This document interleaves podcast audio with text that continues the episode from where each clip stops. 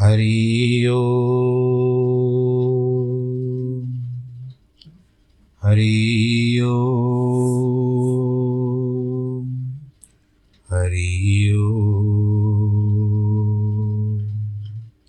गुरुर्ब्रह्मा गुरुर्विष्णु गुरुर्देवो महेश्वरः गुरुर्साक्षात् परब्रह्मः तस्मै श्रीगुरवे नमः। विघ्नेश्वराय वरदाय सुरप्रियाय, लम्बोदराय सकलाय जगद्दिताय, नागाननाय श्रुतियज्ञविभूषिताय गौरीसुताय गणनाथ नमो नमस्ते। नाहं वसामि वैकुण्ठे योगिनां हृदयेन च। मद्भक्तां यत्र गायन्ति तत्र तिष्ठामि नारद। जिस घर में हो आरती चरण कमल चितलाय तहाँ हरि वासा करे, ज्योत अनंत जगाए जहाँ भक्त कीर्तन करे, बहे प्रेम दरिया। कहाँ हरि श्रवण करे, सत्यलोक से आए सब कुछ दीना आपने, भेंट करूँ क्या नाथ? नमस्कार की भेंट लो, जोड़ू मैं दोनों हाथ। जोड़ू मैं दोनों हाथ, जोड़ू मैं दोनों हाथ। शान्ताकारं भुजगशयनं पद्मनाभं सुरेशं, विश्वाधारं गगनसदृशं, मेघवर्णं शुभाङ्गं, लक्ष्मीकान्तं कमलनयनं योगिवृधानगम्यं वंदे विष्णुं भवभयहरं, सर्वलोकैकनाथं। मङ्गलं भगवान् विष्णु, मङ्गलं गरुडध्वज, मङ्गलं पुण्डरीकाक्ष मङ्गलायस्तनो हरि। सर्वमङ्गलमाङ्गल्ये शिवे सर्वार्थसाधिके। शरण्ये त्र्यम्बके गौरी। नारायणी नमोऽस्तु ते। नारायणी नमोऽस्तु ते। नारायणी नमोऽस्तु ते। शान्ताकारं भुजगशयनं, पद्मनाभं सुरेशं, विश्वाधारं गगनसदृशं। मेघवर्णं शुभाङ्गं लक्ष्मीकान्तं कमलनयनं योगिवृधानगम्यं। वंदे विष्णुं भवभयहरं सर्वलोकैकनाथं मङ्गलं भगवान् विष्णु, मङ्गलं गरुडध्वज, मङ्गलं पुण्डरीकाक्ष, मङ्गलायस्तनो हरि। सर्वमङ्गलमाङ्गल्ये शिवे सर्वार्थसाधिके, शरण्ये त्र्यम्बके गौरी। नारायणी नमोऽस्तु नारायणी नमोऽस्तु नारायणी नमोऽस्तु काशी विश्वनाथ गंगे, हर हर महादेव शंभो। काशी विश्वनाथ गंगे, हर हर महादेव शंभो। हर हर महादेव शंभो। हर हर महादेव शंभो, हर हर महादेव शंभो, हर हर महादेव शंभो, काशी विश्वनाथ गंगे, हर हर महादेव शंभो। बोलो श्री शंकर भगवान की जय, माता पार्वती की जय, शिव पंचायत की जय। प्रिय भक्तजनों, अब हम एक नए अध्याय की ओर मुड़ रहे हैं। इसको कह, इसमें जो लिखा हुआ है, वो मैं बता रहा हूँ आपको, इसको कहे, इसमें लिखा हुआ है, शत रुद्र संहिता। शत का अर्थ होता है सौ, रुद्र का मतलब भगवान जी शंकर, और संहिता का मतलब सबके साथ भलाई करना समहिता शिवजी के सदोजात वामदेव तत्पुरुष, अघोर और ईशान नामक पाँच अवतारों का वर्णन किया ये जब हम लोग रुद्राभिषेक करवाते हैं तो उसमें सदोजात नाम आता है। और जब हम पुष्पांजलि करते हैं तो तत्पुरुषाय गायत्री जब आती है तत्पुरुषाय विद्महे अघोर भी रुद्राभिषेक में पढ़ा जाता है, ईशान का भी नाम है ईशान का, ईशान यानी नॉर्थ ईस्ट कहा जाता है। इन पाँच अवतारों का वर्णन किया गया है। वंदे महानंद मनंतलीलम महेश्वरम सर्वविभुम, महांतम, गौरी प्रियम कार्तिक विघ्न राज समुद्भवम शंकरमादिदेवम जो परमानंदमय है, जिनकी लीलाएँ अनंत हैं, जो ईश्वर के भी ईश्वर है, सर्वव्यापक है, महान गौरी के प्रियतम है। तथा स्वामी कार्तिक और विघ्नराज गणेश जी को उत्पन्न करने वाले हैं। उन आदिदेव शंकर जी के मैं वंदना करता हूँ। बोलो, शंकर भगवान की आप क्या, मैं क्या, हम सब मिलकर के वंदना करते हैं? एक बार फिर से बोलिए। बोलो, श्री शंकर भगवान की है शौनक जो अट्ठासी हज़ार ऋषि बैठे हुए हैं, सूत जी से पूछते हैं, आप पुराण करता हो? वेद का अध्ययन करने वाले विभिन्न होते हैं, पुराणों का अध्ययन करने वाले विभिन्न होते हैं। पुराणों में केवल सूत जी को मान्यता प्राप्त है, कथा कहने में। व्यास जी के शिष्य तथा ज्ञान और दया की निधि है, सूत जी महाराज। अतः अब आप शंभु के उन अवतारों का वर्णन कीजिए, जिनके द्वारा उन्होंने सतपुरुषों का कल्याण किया है। सूत जी कहते, शौनक जी आप तो मननशील व्यक्ति हैं। अतः अब मैं आपसे शिव जी के उन अवतारों का वर्णन करता हूँ। आप अपनी इंद्रियों को वश में करके सद्भक्त सद्भक्ति पूर्वक मन लगा करके श्रवण कीजिए।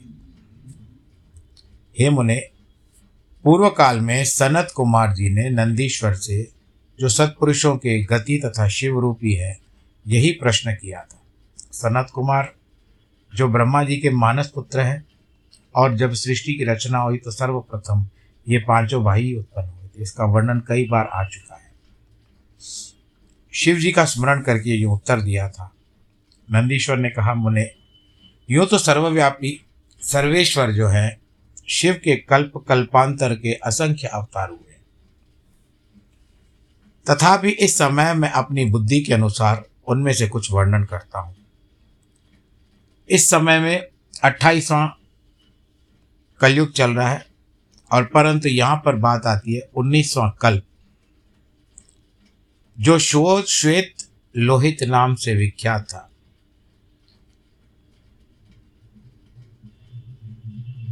उसमें शिव जी का सदोजात नामक अवतार हुआ। वह उनका प्रथम अवतार कहलाता है। उस कल्प में जब ब्रह्मा पर ब्रह्म का ध्यान कर रहे थे उसी समय एक श्वेत और लोहित वर्ण वाला शिखाधारी कुमार उत्पन्न हुआ। उसे देखकर ब्रह्मा ने मन ही मन विचार किया। जब उन्हें यह ज्ञात हो गया कि यह पुरुष ब्रह्म रूप परमेश्वर है, तब उन्होंने अंजलि बाँध करके उनकी वंदना की। फिर जब भुवनेश्वर ब्रह्मा को पता लग गया कि यह सदोजात कुमार शिव ही है, तब उन्हें महान हर्ष हुआ। वे अपनी सद्बुद्धि से बारंबार उस पर ब्रह्म का चिंतन करने लगे। ब्रह्मा जी ध्यान कर ही रहे थे कि वहाँ एक श्वेत वर्ण वाले चार यशस्वी कुमार प्रकट हो गए। वे परमोत्कृष्ट ज्ञान संपन्न तथा ब्रह्म रूप के स्वरूप थे। उनके नाम से सुनंद, नंदन, विश्वनंद और उपनंदन। वे सब के सब महात्मा थे। ब्रह्मा जी के शिष्य हुए। इनमें से, इनसे यह ब्रह्मलोक व्याप्त हो गया। सदोजात रूप से प्रकट परमेश्वर शिव ने परम प्रसन्न होकर ब्रह्मा को ज्ञान तथा सृष्टि रचना की शक्ति प्रदान की थी।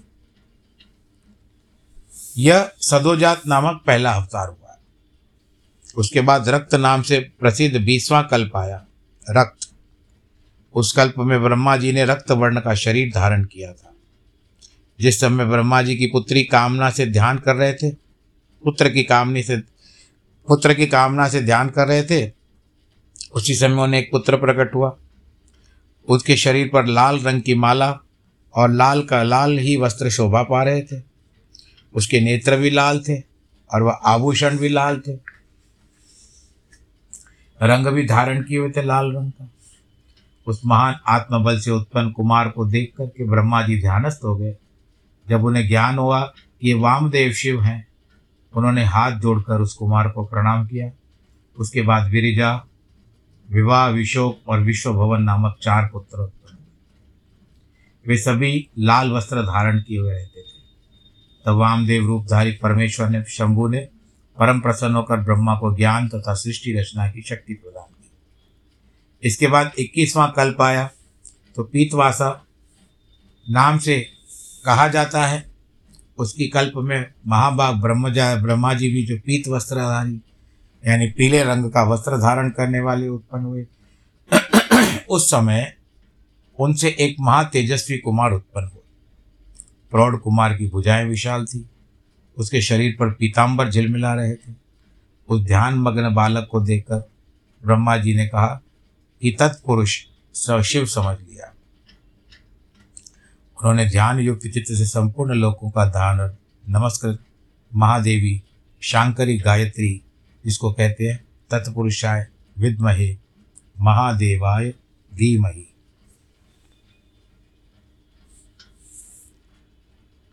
का जप करके उन्होंने नमस्कार किया। इससे महादेव जी प्रसन्न हो गए और उन्होंने पीत वस्त्रधारी दिव्य कुमार प्रकट हुए।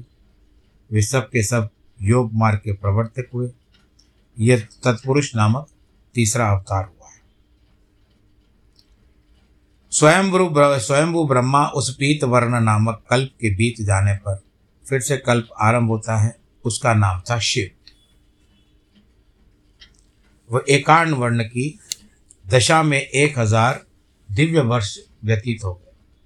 तब ब्रह्मा जी प्रजाओं की सृष्टि करने की इच्छा से दुखी होकर विचार करने लगे। उस समय उस महातेजस्वी ब्रह्मा के समक्ष एक कुमार उत्पन्न हुआ। उस महापराक्रमी बालक के शरीर का रंग काला था। वह अपने तेज से उद्दीप्त हो रहा था। काला वस्त्र, काली पगड़ी, काला यज्ञोपवित धारण किए हुए था। उसका मुकुट भी काला था। स्नान के पश्चात अनुलेपन चंदन भी काले रंग का ही था। उस भयंकर पराक्रमी महामनस्वी देव, देवेश्वर, अलौकिक कृष्ण पिंगल वर्ण वाले अघोर को देखकर ब्रह्मा जी ने उनकी वंदना की। उसके बाद ब्रह्मा जी उन भक्त वत्सल अविनाशी अघोर को ब्रह्म रूप समझकर इष्ट वचनों के द्वारा उनकी स्तुति करने लगे। तब उनके पार्श्व भाग में कृष्ण वर्ण वाले तथा काले रंग का अनुलेपन धारण किए हुए चार महामनस्वी कुमार उत्पन्न हुए। वे सब के सब परम तेजस्वी, अव्यक्तामा अव्यक्तामा नामा तथा शिव सरी के रूप वाले थे। उनके नाम थे कृष्ण कृष्ण शुक्र कृष्णास्य और कृष्ण कंठ कंठधक इस प्रकार उत्पन्न होकर इन महात्माओं ने ब्रह्मा जी की सृष्टि के निमित्त महान अद्भुत घोर नामक योग प्रचार, योग का प्रचार किया। यह अघोर नामक चौथा अवतार हुआ। मुनीश्वरों तदनंतर ब्रह्मा का दूसरा कल्प प्रारंभ हुआ। यह परम अद्भुत था। विश्वरूप नाम से विख्यात था। उस कल्प में जब ब्रह्मा जी की पुत्री की कामना से, पुत्र की कामना से मन ही मन शिव जी का ध्यान कर रहे थे। उसी समय महान सिंहनाद करने वाली विश्वरूपा सरस्वती प्रकट हुई। तब उसी प्रकार परमेश्वर भगवान ईशान प्रादुर्भूत हुए। जिनका वर्ण शुद्ध, स्फटिक के समान उज्जवल था, जो समस्त आभूषणों से विभूषित थे, उन अजन्मा सर्वव्यापी सर्व अंतर्यामी सब कुछ प्रदान करने वाले सर्वस्वरूप, सुंदर रूप वाले अरूप ईशान को देख करके ब्रह्मा जी ने उनको प्रणाम किया। तब शक्ति सहित विभु ईशान ने भी ब्रह्मा को सन्मार्ग का उपदेश देकर चार सुंदर बालकों की उत्पन्न की, रचना की। शिशुओं का नाम था जटी, मुंडी, शिखंडी और अर्धमुंड। वे योगानुसार सद्धर्म का पालन करके योग गति को प्राप्त हुए। यह ईशान नामक पांचवा पांचवा अवतार हुआ सर्वज्ञ सनत कुमार जी, इस प्रकार मैंने जगत की हित कामना से सदोजात आदि अवतारों का प्राकट्य संक्षेप में वर्णन किया है। उनका सारा लोक हितकारी व्यवहार यथा तथ्य रूप से ब्रह्मांड में वर्तमान है। महेश्वर की ईशान, पुरुष, घोर, वामदेव और ब्रह्म ये पाँच मूर्तियाँ विशेष रूप से प्रसिद्ध हैं। इनमें ईशान और शिव रूप तथा सबसे बड़ा है। पहला कहा जाता है वह साक्षात प्रकृति का भोक्ता क्षेत्रज्ञ में निवास करता है। शिव जी का दूसरा स्वरूप तत्पुरुष नाम से विख्यात है। वह गुणों के आश्रय रूप तथा भोग्य सर्वज्ञ में अधिष्ठित है। पिनाकदारी शिव का जो अघोर नामक तीसरा स्वरूप है, वह धर्म के लिए अंगों सहित भूति तत्व का विस्तार करके अंदर विराजमान रहता है। वामदेव नाम वाला शंकर का चौथा स्वरूप अहंकार का अधिष्ठान है। वह सदा अनेकों प्रकार का कार्य करता है। विचारशील बुद्धिमानों का कथन है कि शंकर जी का ईशान संज्ञक स्वरूप सदा कर्ण यानी कान, वाणी और सर्वव्यापी आकाश का अधीश्वर है। तथा महेश्वर पुरुष का नाम रूप त्वक, पाणी और स्पर्श गुण विशिष्ट वायु का स्वामी है। मणिषिगण अघोर नाम वाले रूप को शरीर रस, रूप और अग्नि का अधिष्ठान बतलाते शंकर जी का वामदेव संज्ञक स्वरूप, रसना वायु रस और जल का स्वामी कहा जाता है। प्राण उपस्थ गंध और पृथ्वी का ईश्वर शिव जी का सदोजात नामक रूप बताया जाता है। कल्याणकामी मनुष्यों को शंकर जी के इन स्वरूप का ध्यान करना चाहिए और वंदना करनी चाहिए, क्योंकि ये श्रेय प्राप्ति एकमात्र हेतु है, जो मनुष्य इन सदोजात आदि अवतारों के प्राकट्य को पढ़ता अथवा सुनता है, उसको सब प्रकार का आशीर्वाद प्राप्त और परम गति को भी प्राप्त आगे कथा कहते हैं कि भगवान शंकर जी ने अष्टमूर्तियाँ और अर्धनारी का विस्तार वर्णन किया है। ऐश्वर्यशाली मुने नंदीश्वर जी कहते हैं, महेश्वर के उन श्रेष्ठ अवतारों का वर्णन श्रवण करो, जो लोक में सबके संपूर्ण कार्यों में पूर्ण करने वाले अतएव सुखदाता है। हे तात जय जगत उन परमेश्वर की, शंभु की आठ मूर्तियों का स्वरूप है। जैसे सूत में मणियाँ पिरोई जाती है, उसी तरह विश्व उन अष्ट मूर्तियों में व्याप्त होकर के। स्थित है। वे प्रसिद्ध आठ मूर्तियाँ हैं। शर्व, भव, रुद्र, उग्र, भीम, पशुपति, ईशान और महादेव। शिव जी के इन सर्व आदि अष्टमूर्तियों के द्वारा पृथ्वी, जल, अग्नि, वायु, आकाश, क्षेत्रज्ञ, सूर्य और चंद्रमा अधिष्ठित है। शास्त्र का ऐसा निश्चय है कि कल्याणकर्ता महेश्वर का विश्वम्भरात्मक रूप है, ही चराचर विश्व को धारण करता है। परमात्मा शिव का सलीलात्मक रूप, जो समस्त जगत को जीवन प्रदान करने वाला है, भव के नाम से भी प्रसिद्ध जो जगत के बाहर भीतर वर्तमान है, वह स्वयं ही विश्व का भरण पोषण करना स्पंदित होता है? उग्र रूपधारी प्रभु के उस रूप को सत्पुरुष उग्र कहते हैं। महादेव जी का जो सबको अवकाश देने वाला सर्वव्यापी आकाशात्मक रूप है, उसे भीम कहते हैं। वह भूत वृंद का भेदक है, जो रूप समस्त आत्माओं का अधिष्ठान, संपूर्ण क्षेत्रों में निवास करने वाला और जीवों के भवपाश का छेदक है। उसे पशुपति के रूप में समझना चाहिए। महेश्वर का संपूर्ण जगत को प्रकाशित करने वाला जो सूर्य नामक रूप है, उसे ईशान कहते हैं। वह ध्यूलोक में भ्रमण करता है। अमृतमयी रश्मियों वाला जो चंद्रमा संपूर्ण को विश्व को, संपूर्ण विश्व को आह्लादित करता है, शिव का वह रूप महादेव के नाम से पुकारा जाता है। आत्मा, परमात्मा, शिव का आठवां रूप यह मूर्ति अन्य मूर्तियों की व्यापिका है। इसलिए सारा विश्व शिवमय है। इस प्रकार वृक्ष के मूल को सींचने से उसकी शाखाएँ पुष्पित हो जाती है। उसी तरह शिव का पूजन करने से शिव स्वरूप शिव विश्व परिपुष्ट होता है। जैसे इस लोक में पुत्र पौत्र आदि को प्रसन्न देकर पिता हर्षित होता है, उसी तरह विश्व की बलि बांति हर्षित देकर भगवान शंकर भी प्रसन्न होते हैं। इसीलिए यदि कोई किसी भी देहदारी को कष्ट देता है तो निसंदेह मानो उसने शिव जी को कष्ट दिया है। सनत कुमार जी, इस प्रकार भगवान शिव के अपनी अष्टमूर्तियों द्वारा समस्त विश्व को अधिष्ठित करने का विराजमान है। अब आगे कहते हैं कि शिव जी के अनुपम अर्धनारीश्वर का वर्णन सुनो। जब सृष्टिकर्ता ब्रह्मा के द्वारा रची सारी प्रजाएँ विस्तार को नहीं प्राप्त हुई तब ब्रह्मा उस दुख से दुखी होकर चिंताकुल हो गए। आकाशवाणी हुई, ब्रह्मन, अब मैथुनी सृष्टि की रचना कर, उस व्योम वाणी को सुनकर। व्योम कहते हैं आकाश को। सुनकर ब्रह्मा ने मैथुनी सृष्टि उत्पन्न करने का विचार किया, परंतु इसमें पहले नारियों का कुल ईशान से प्रकट ही नहीं हुआ था। इसलिए पद्मयोनि ब्रह्मा मैथुनी सृष्टि रचने में समर्थ न हो सका। तब यूँ विचार करके शंभु की कृपा के बिना मैथुनी प्रजा उत्पन्न नहीं हो सकती। तब तप करने से उद्यत हुए। उस समय ब्रह्मा पराशक्ति, शिव सहित, शिवा सहित परमेश्वर शिव का ध्यान करने लगे, घोर तप करने लगे। उसके बाद तपोनिष्ठान में लगे हुए ब्रह्मा के उस उग्र, तीव्र तप से भगवान शंकर जी प्रसन्न हुए और कष्टहारी शंकर जी ने कामदा मूर्ति में प्रविष्ट होकर अर्धनारी, नारी और नर का रूप ब्रह्मा के सामने धारण करके प्रकट हो गए उन देवादिदेव शंकर को पराशक्ति शिवा के साथ आया हुआ देखकर ब्रह्मा ने दंड की भांति भूमि पर लेटकर उन्हें प्रणाम किया। फिर वे हाथ जोड़कर स्तुति करने लगे। तब विश्वकर्ता देवादिदेव, महादेव महेश्वर परम प्रसन्न होकर ब्रह्मा से मेघ की गंभीर वाणी में कहते हैं, ईश्वर ने कहा महाभागवत्स मेरे प्यारे पुत्र पितामह मुझे तुम्हारा सारा मनोरथ ज्ञात हो गया है।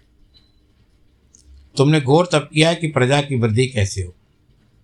तुम्हारे तप से मैं प्रसन्न हूँ। अभिष्ट वर प्रदान करूँगा। और इस तरह से मधुर तथा परम उद्धार वचन कहकर शिवजी ने अपने शरीर के अर्धभाग से शिवा देवी को अलग कर दिया। तब से शिव से पृथक होकर प्रकट हुई। उस परमा शक्ति को देख करके ब्रह्मा जी हाथ जोड़ करके कहते हैं, शिवे, सृष्टि के प्रारंभ में तुम्हारे पति देवादिदेव परमात्मा शंभु ने मेरी सृष्टि की थी और सारी प्रजाओं की रचना की थी। तब मैंने देवता आदि समस्त प्रजाओं की मानसिक सृष्टि की, परंतु बारंबार रचना करने पर भी उनकी वृद्धि नहीं हो पा रही है। अब मैं स्त्री पुरुष के समापन, समागम से उत्पन्न होने वाली सृष्टि का निर्माण करके सारी प्रजाओं की वृद्धि करना चाहता हूँ। किंतु अभी तक तुमसे अक्षय नारी कुल का प्राकट्य नहीं हुआ है। इस कारण नारी कुल की सृष्टि करना मेरी शक्ति के बाहर है। क्योंकि सारी शक्तियों का उद्गम स्थान तुम ही हो, इसीलिए मैं तुम अखिलेश्वरी परमा शक्ति के पर प्रार्थना करता हूँ। मैं तुम्हें नमस्कार करता हूँ। तुम मुझे नारी कुल की सृष्टि करने के लिए शक्ति प्रदान करो। इस तरह से हे जगता जगन्मयी माता, आप मुझ पर अपना आशीर्वाद बनाए रखिए।